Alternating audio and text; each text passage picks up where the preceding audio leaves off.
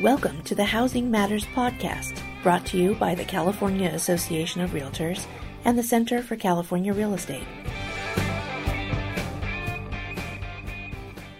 Hello, and thank you for joining us for another Housing Matters podcast. It's your favorite data nerds back with everything you need to know about the housing market and the economy. Uh, my name is Jordan Levine, Chief Economist here at the California Association of Realtors, and I'm joined by my friend and partner in crime, Oscar Wei, the master of the numbers. Oscar, welcome back.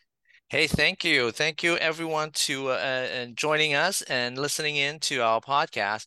We do have a lot of things to cover, Jordan man, there has been a lot that's happened. It's been a little bit of a bigger gap than a normal, I think, as far as our podcast go, but we wanted to drag our feet a little bit because we knew there was so much happening this week. And of course, we're um, you know, in the in the week where the Fed just raised rates again. So we're going to talk a little bit about that. And it's nice because we also got some GDP data, so we can kind of overlay some of that broader economic context onto what the Fed's doing. And then, of course, we'll kind of bring it home to the housing market and talk a little bit about our numbers, which we just put out. Uh, you know, the kind of midway point of the year. So we've got some June data in, and we know what the first six months looks like. And we can talk about what's going on with uh, mortgage rates in the wake of the Fed stuff, and also just some of those broader housing indicators, particularly new construction, which had been on a tear, um, but seem to have taken a, a bit of a a step back recently. But but first and foremost, I think, and and this kind of proceeds logically in in my view. Uh, but it probably makes sense to talk about the Fed and interest rates, right? Because the, we're now at the the highest that we've been, I think, in in decades, going all the way back to the 70s, if I'm if I'm not wrong on that. Yeah, it is. It is like 22 year high, uh, and you know, but but let's let's uh, you know face it. I think last time when we had our podcast, and you know, in between, people probably have been thinking that you know have been giving some thoughts on the Fed funds rate. They probably knew that it's going to be raised because I think last time when we had the uh, Fed funds uh, at the FOMC meeting, they didn't announce or mention that, okay, well, we are pausing at this time, but next time, or, you know, for the rest of the year, there's a chance that we may raise by 50 basis point. And I don't think a lot of people think that it's going to be 50 basis point, you know, just this time at the uh, July FOMC meeting. Um, but a 25 basis point seems like uh, it's anticipated. Yeah, definitely. And you know i i'm you know luckily we saw this coming a mile away and i think we told you in our last podcast that we thought we'd get another 25 basis points. I think we said that right in march when mm-hmm. that that announcement so um, was was made. And and ultimately you know inflation has come down but i think they really want to wait until it's all the way down before they really take their foot off the gas. He even indicated that you know they're they're not against doing another one down the road. So even um, you know back in march when they signaled that they might do 50 basis points like nothing even with the great inflation numbers and things like that. And i think this kind of um, speaks to some of the macro data that we'll talk about in a second but you know that's still kind of on track it seems like as far as as jay powell is is concerned in terms of potentially um, or at least a willingness to raise rates if he has to. He isn't scared off and and although inflation's moving in the right direction there's still a lot of stickiness that might make that last mile on inflation you know the hardest probably to to come off. I'm doing the same thing with my weight right now. You know, it's like the first 20 pounds like melts off, but then it's like that last five pounds is like, you know, you got to like work for ages. And I think, you know, when you look at wage growth and, and even service sector spending, you know, it's like uh, the GDP data was driven mostly by, or at least on the consumer side of the equation, by service spending. And, and, you know, there we're still going out to the bars and restaurants and all that, even if we're not out there buying cars and TVs and fridges anymore anymore. So yeah, I, I think you know you're right. Um, you know, it's good that you, we have the GDP number uh, came out just right after the you know the Fed decision because it kind of justified a little bit of what the Feds have in mind because well on one hand of course we have been seeing some slowdown on inflation but you know the GDP number actually is, uh, they, they show a very strong number. We're going back a little bit on the uh, Fed's decisions they did make mention that okay well this is this may or may not be they they want to leave yeah. it open they may or may not be the last one that they will have you know for the rest of the year. I think we do have what three more FOMC meetings. Um, And then, of course, um, they are it's always data driven. They have been saying that it's data driven, and there are a lot of reports that will come out, you know, between now and the next meeting in September. And so, you know, there's a chance that they they could, you know, uh, raise rates again, and even uh, in September or maybe November or so, depending on when they think, you know, the the rate is going to be the, the rate is right. But going back to what you said, GDP number, you know, yes, people are still going to, you know, service uh, bars, restaurants, but it looks yep. like, you know, the good sector, the the like the uh, consumer spending seems to be slowing a little bit, even though it's still pretty solid. Right. We're not buying as much stuff. I think when you look at all of the consumer spending growth, it's been driven not just recently, but you know, for the last couple of quarters by the service sector. It's funny when we were stuck in our homes during the shutdown, it was all goods spending. we couldn't get enough goods. We were buying stuff online. We were paying a boatload of money for used cars, right? And and TVs and all of that stuff and laptops and and as soon as we were allowed to go out of our house, you know, it seems like it, it shifted pretty dramatically in the bars, the hotels, you know, all these service sector entertainment uh, spending all went through the roof. But even there, I think we're starting to see some moderation. And actually, even though, you know, the headline GDP number, which I think they just put out this morning or last night. This um, morning, yeah.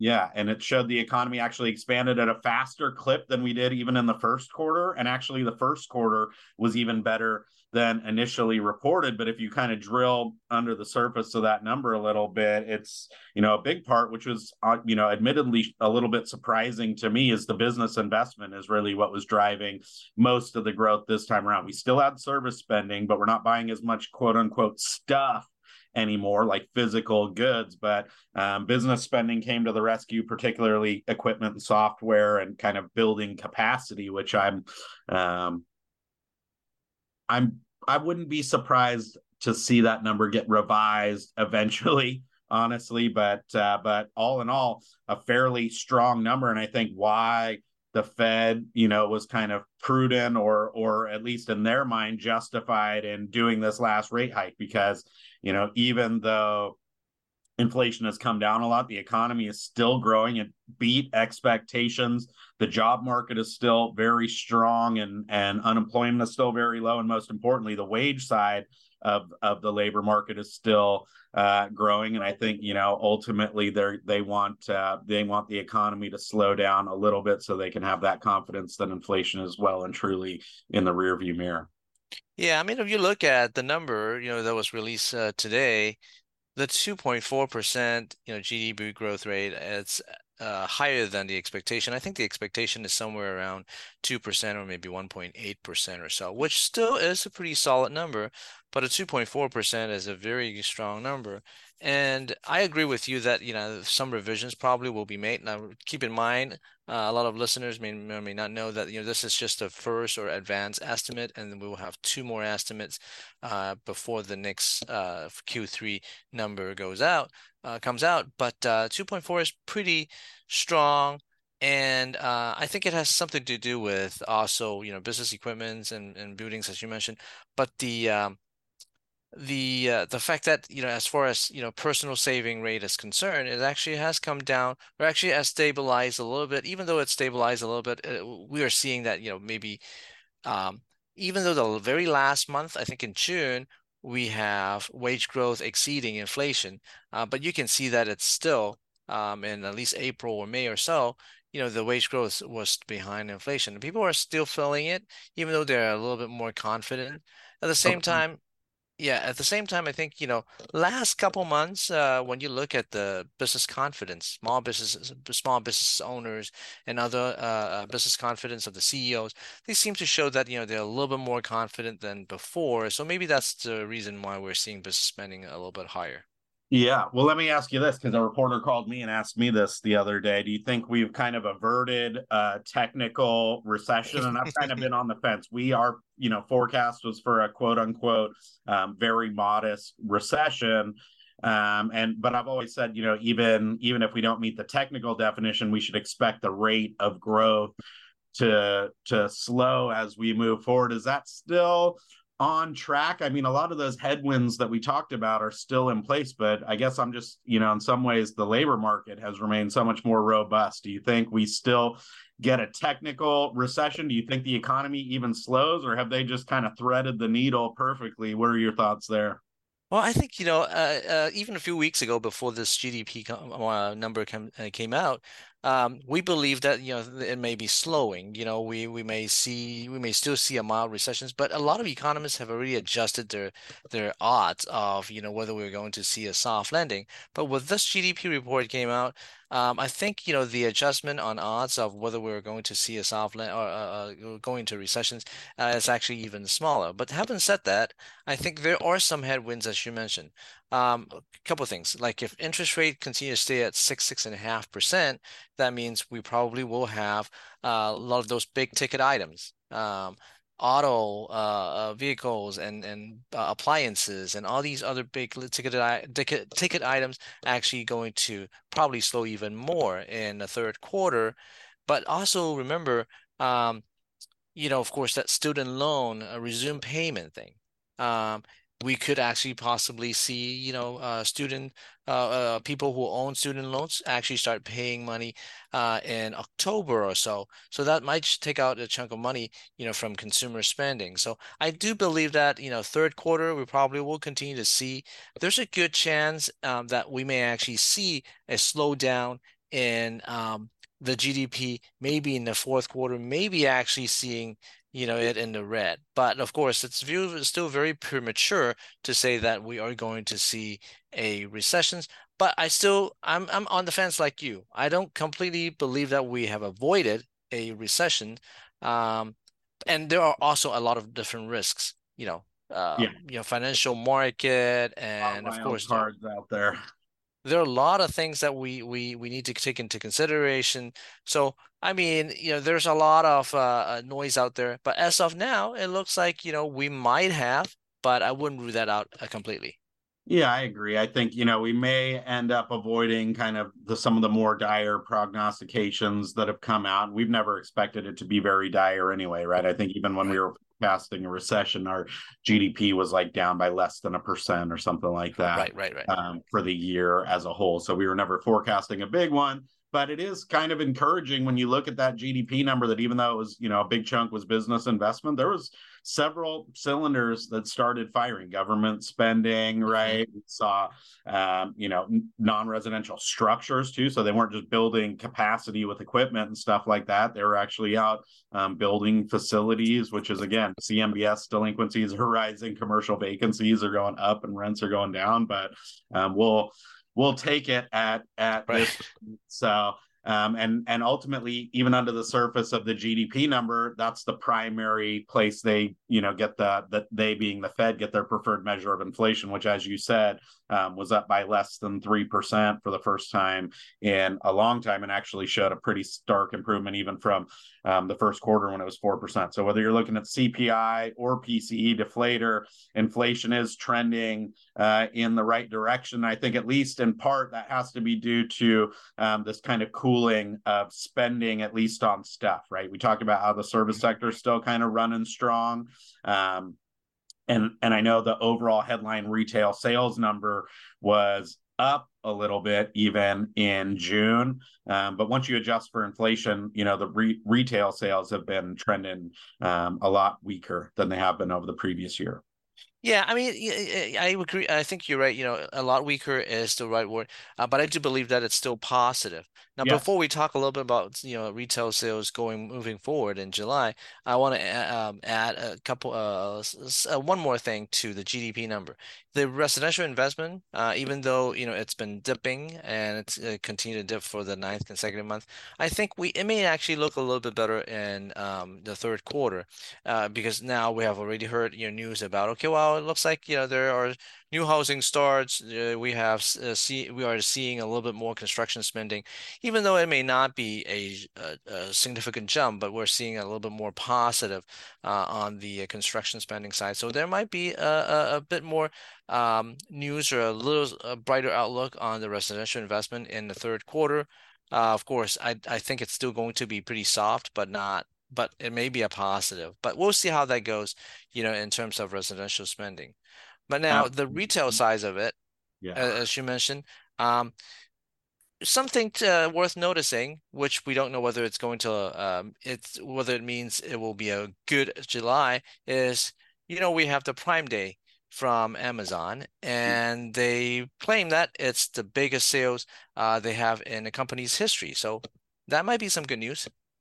Absolutely, and I I'm proud of myself for showing incredible discipline um, during Prime Day, but. Uh, you know ultimately i think it it kind of comes back to just this broader economic piece right because even though and we've talked about the main drivers of spending um, have been I would say dubious how much we can rely on them going forward, just because savings rates have come down and credit card debt has risen a lot. But ultimately, most people that want to work are still employed. And and mm-hmm. if you look at our our weekly update or or our environmental scan, you, you know we we talked about just how tight the labor market still are. Wages are still going up, right? We still have a very low level of unemployment, even though it's not at that kind of all time low level that we hit um, last year. We're less than 5%. The number of unemployment claims is still very low. Even in June, right? We added in California another 12,000 net jobs with pretty broad based um, growth. And that's why, even as you know, savings have come down and credit card debt is high like you said, the nominal spending number is still up, right? We're still buying stuff, and folks haven't, you know, taken a huge hit economically at this point. It was more just a question of how much gas was left in the tank to to kind of maintain um, that momentum. But there's not really a lot of dire economic stuff, even with the bank failures and the tech layoffs and all of that stuff that's been so highly publicized. Um, for the most part, the economy continues to kind of exceed expectations, actually. Yeah, I, I, you know, if you look at how it compares to, you know, just uh, you know, pre-pandemic level, um, and pre-pandemic level during you know 2020, 2021, and 2022, we have been actually, you know, growing um a bit more than uh than before than the pre-pandemic uh era. But if you look at that, um, real retail sales compared to um early 2020, it's still up about, you know, 9% or 10% or so. If you uh, account for, if you don't account for uh, inflation, it's actually up quite significantly by about 30%. So, you know, it's, it's, you know, we're still spending, consumers still spending. Yes, uh, saving, personal saving is down. But I think if we don't have all those wild cards that we mentioned earlier, of course, wild cards are wild cards. You know, it's something that we cannot expect. Um, we could, even though it's going to be a softer quarter in third and fourth, I think we should be just fine. Yeah, me too. So I think, and and actually, you know, consumers feel like that too. Yeah, I know. Again, if you look at the consumer confidence numbers, they shot through the roof um, last month, and I think it it comes down and and in some ways kind of mirrors what's going on in the business optimism stuff or businesses, and like you said, CEOs are more confident. And I think even the bond market, right? You saw this kind of 3% CPI number and then now mm-hmm. this 3% CPE number. Um, and everybody thinks it's time to jump into the treasury market again before rates start coming down and and values go up on the secondary market. And i think you see that amongst consumers because they're feeling good about right now and they're also feeling good about next year. Yeah and they don't feel that they are you know having a tough time finding a job. It's only right. about 10% who believe that you know it might be tough to find a job which is you know a very low number. Yeah exactly. And and you know again i think this kind of points to that that soft landing potential right where even as we're kind of running out of steam we're still employed we're still feeling relatively good that the future is going to be um, bright and that might be enough to just kind of keep us from from kind of hunkering down too hard as we move into um, the the future. Obviously, people are still kind of all eyes on the Fed and scared of higher interest rates um, and all of that stuff. But even kind of optimism on home buying, I think, went up in the latest consumer sentiment stuff. Yeah. Now, of course, you know we have we have to you know, now that we have talked about you know the the the bright side of the economy of course we may may have to tone it down a little bit when we talk about the housing market a little bit i mean let's face it you know high interest rates is affecting um, the uh, the the sales but at the same time tight supply also is a major factor that's yeah. actually slowing down our sales so let's talk about you know the june sales number absolutely and and on the one hand i remain encouraged right because this kind of at a very high level, we basically maintained the rebound that we've had since November when the market fell to 235,000 units plus or minus. They did kind of go down a bit in June from where they were in May. We have a revised pace of almost 290,000 units um, back in May, and that dipped to 277 and some change in June. But, you know, we're still kind of hanging out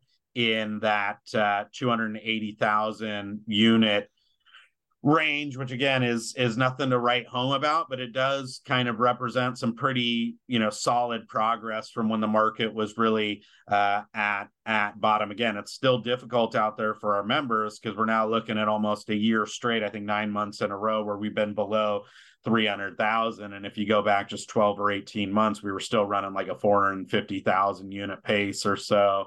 Um, you know, that was obviously almost a 15 year high, I think like a 12 year high a few years ago. Mm-hmm. Um, but, you know, uh, it is still a, a pretty lean environment, but I do get the sense out there that buyers are becoming less and less the problem. Folks have kind of adjusted to that initial shock and realized like, you know, 6% rate isn't terrible by historical standards and and kind of adjusting to well, if this is where rates are and prices are now going up and sales are going up and the market's getting more competitive, then it is what it is and kind of um, jumping in, but you know we are still at a fairly um, depressed level that I kind of blame more and more on on the lack of supply rather than the lack of buyers, even though rates are pretty high. The other thing that I think we should just talk people through because, you know, on a year to year basis, we are still down about 20%, 19.7%, but that's actually good compared to where we've been, right? Yeah, I mean, if you look at the year-over-year percent change, it is a the smallest, you know, in um, since May 2022. Um, right. Now, of we course, were part of, by 50% or something like that prior to being only dropping by 20. I think, you know, kind of again underscores or maybe supports this idea that the market has kind of found that bottom. Yeah, and I and I believe you know it's it's uh the supply side is a major factor. It's mm. true you know, people, I mean, 7% or 6.5% interest rate, it is still high compared to, let's say, a year ago or two years ago. But um, I think the it's it's all about, you know, what they think is going to happen, you know, in the upcoming months. You know, if they think, well, uh, six percent is still going to be here, six and a half percent is still going to be here, you know, three, four, six months uh, down the road, then you know should i wait? I mean i probably shouldn't wait. Right. but so the question is of course do i have the uh, financial means to do so? And if i do am i finding the right home? And if they do then you know it it might be a good time to to jump in and a lot of people do but the supply side is a different story. I mean yeah. sellers or homeowners continue to hold on to that property because you know they don't want to just give up their 3% 3.5% now, how long they're going to be able to do that? That's a question. Yeah, and I mean, life events are still out there happening. I'm like grappling with this on a personal level um, myself. You know, I've got a great low rate on my house right now, and I guess the other wild card is fire insurance, which we didn't talk about. But my insurance just tripled again for the second year in a row. I went from a thousand to three thousand to ten thousand. Um, and and you know, I'm thinking about even with my amazing rate, I've got personal circumstances happening. I've got increased cost of maintaining homeowners insurance, and so there will be more inventory, I think, in in the future as you know people come to grips with this reality and and things like that. But you know, the inventory is just such a huge problem because even if I dump this house, you know, I looked at my price range and I think in my town of 70,000 people or how many ever live here, you know, there's like six homes available for sale. And and it's just, you know, our our we're kind of up against it when it comes to even buyers who are willing to trade out of their low rate loan and go get a new home well if there's nothing to buy it's you know that's just yet another factor uh, kind of keeping you in place but i think if mortgage rates go down later this year next year the other thing to keep in mind i saw glenn kelman i think said uh, in an article recently that there is still a decent chunk of people that are in adjustable rate mortgages, right? That'll eventually want to mm-hmm. refi out of those or sell. But until then, you know all of the signs point to a market that's getting tighter and tighter and more competitive and buyers are kind of losing that opportunity that you know maybe was a little bit stronger in November and December when the market was really at bottom back there because we've now had prices that are above 800,000 for 3 months in a row prices are still down compared to the all-time high of last year but by the smallest margin that we've seen since rates started going up we're like very close to punching back into positive territory and I wouldn't be surprised to see the median price although our annual forecast is for price to be down for the year as a whole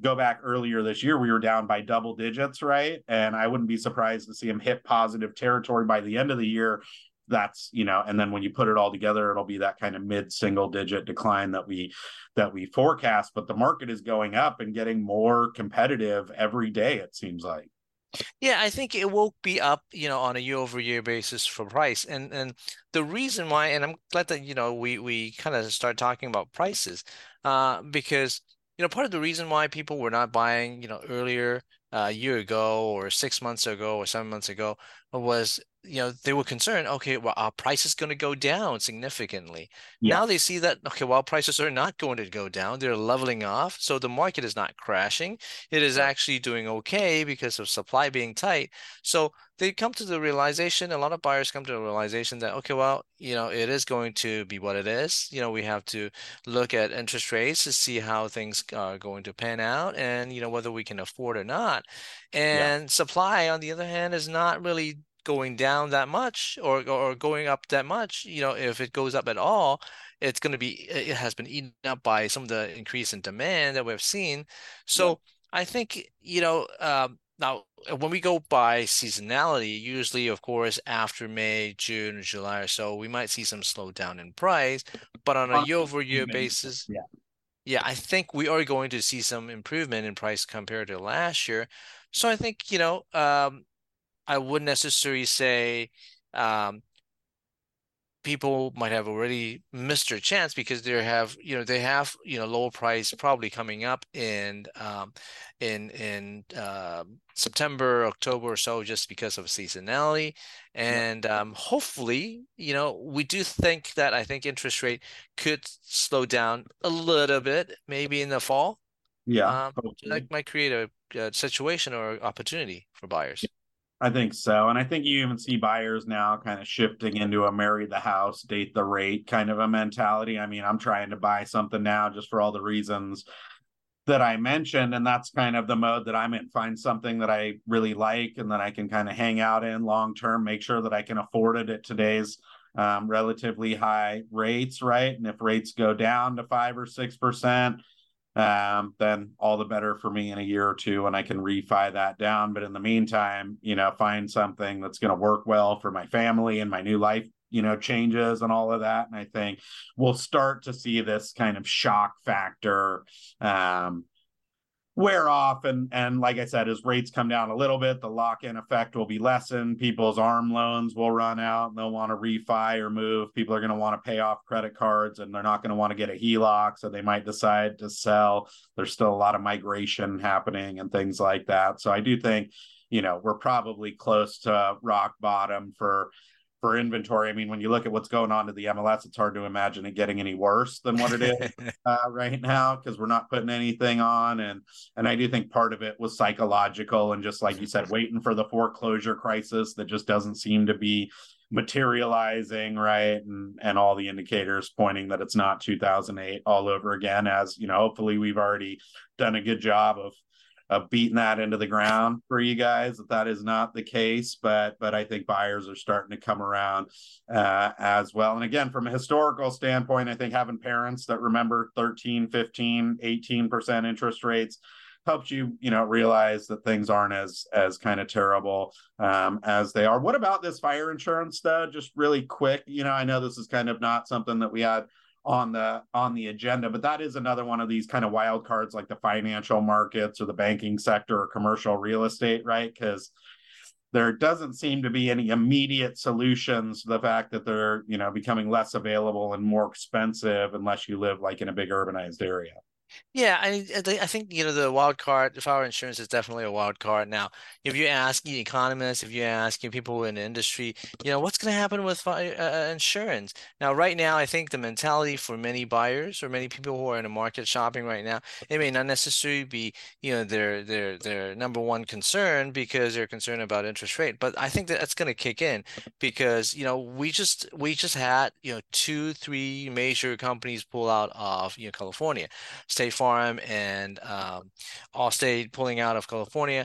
Now, even though you know we still have quite a few uh, insurance companies in California, um, if you listen to you know the the podcast or webinar yesterday, there's still a lot, uh, a uh, hundred companies uh, selling uh, property uh, insurance, but at the same time, not all of them, or actually very, very many of them actually do not cover all property types.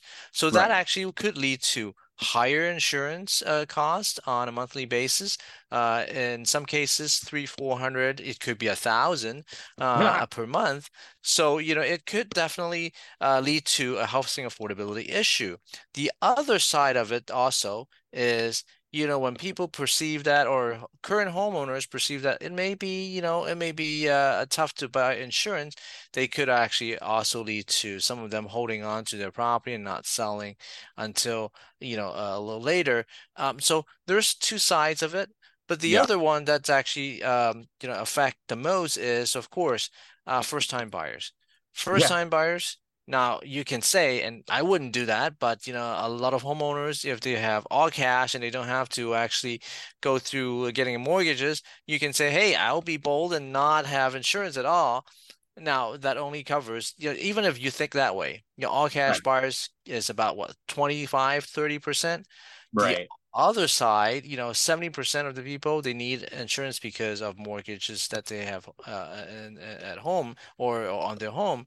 And that applies to first time buyers even more because 95% of first time buyers actually have a mortgage.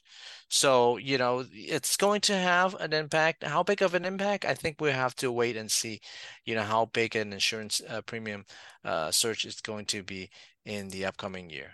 Yeah, I think so too. You know, there's just so many facets to this. And I think, you know, on the one hand, a lot of people are focused on the transactional side, right? Like that this is maybe potentially submarining deals out there because you qualify for the house you find a house that you like you even get your offer accepted and then you get this exorbitant um, insurance quote or can't find anybody that's even willing to write you a policy and you got to go on fair or something like that meaning that you can't close the deal. So we're already in a low transaction environment and this like threatens some of the transactions that maybe would have otherwise you know gone through. But i think you know another big piece is is not just the writing of new policies, right? But there's a lot of existing homeowners getting non-renewal notices and you know having to scramble and seeing the cost of their insurance go up. And I just think up until this point, we haven't really internalized the the cost. I mean, you talked about you know all of the at the at the insurance commissioner's webinar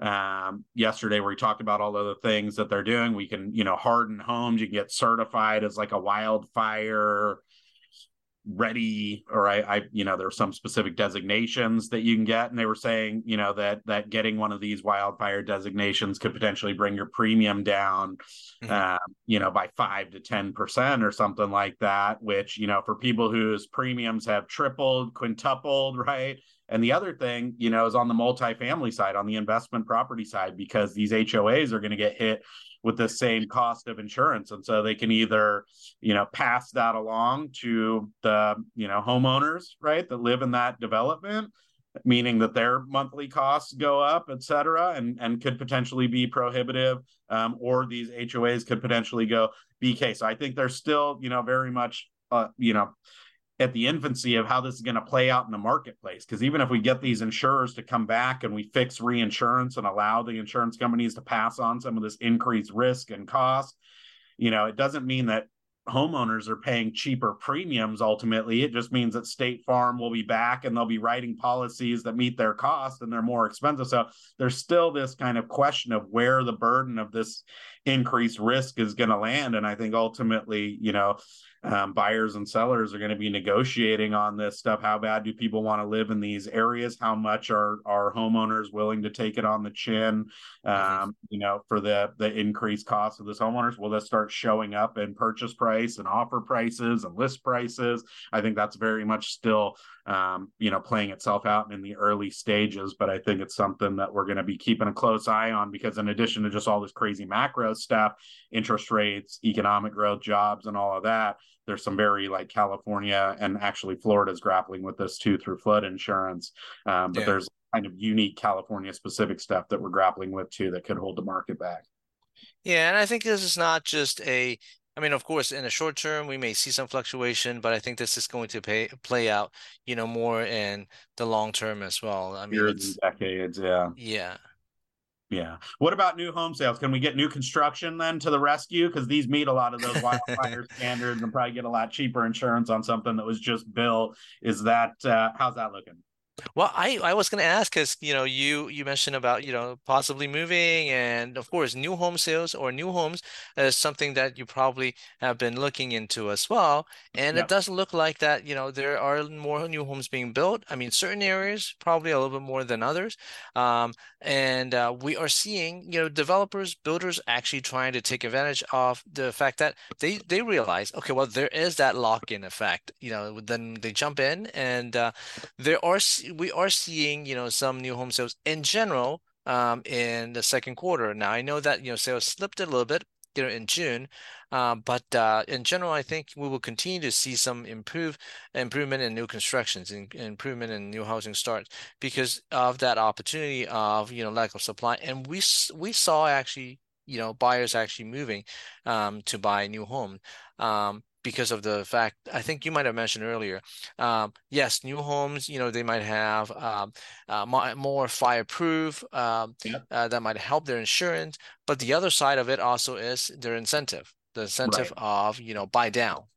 Right. Builders don't want to sit on empty buildings, right? They want to get people into those homes and get those homes off their their books and so they'll you know kind of work with buyers and things like that. The other side on the buy side too is i you know what i've heard from just talking to our members out in the field is even though um, buyer demand has started to come back you know and homes are selling quick again buyers are still pretty picky. And and i think that's also mm-hmm. an appeal of new homes is they're just kind of out of the box turnkey ready to go warranted and all of that um kind of kind of stuff. And and so i think you know it's it's an opportunity. Obviously, California doesn't have a lot of new construction. I think right.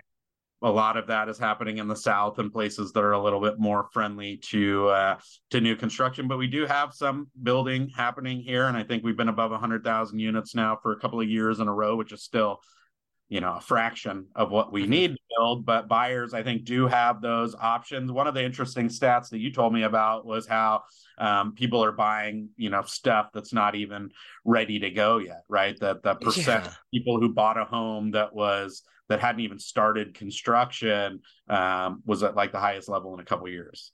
It is, and and that's actually very interesting and a little surprise to me. But you know, of course, I probably should not be surprised knowing how competitive the market has been in the resale market, and then we don't have enough in the resale inventory. So you know, we're seeing more people just jump. You know, they figured, okay, well, I gotta lock in because you know, like you said, six, you know, maybe in your area, only six, you know, houses are available, and you have twenty different people, and twenty people, thirty people are actually trying to hop on that property. So as soon as people realize, okay, well, there is a new home being built, you know, I got to jump on it. And so I'm not surprised to see, you know, more people actually jumping on uh, homes that had not been even started.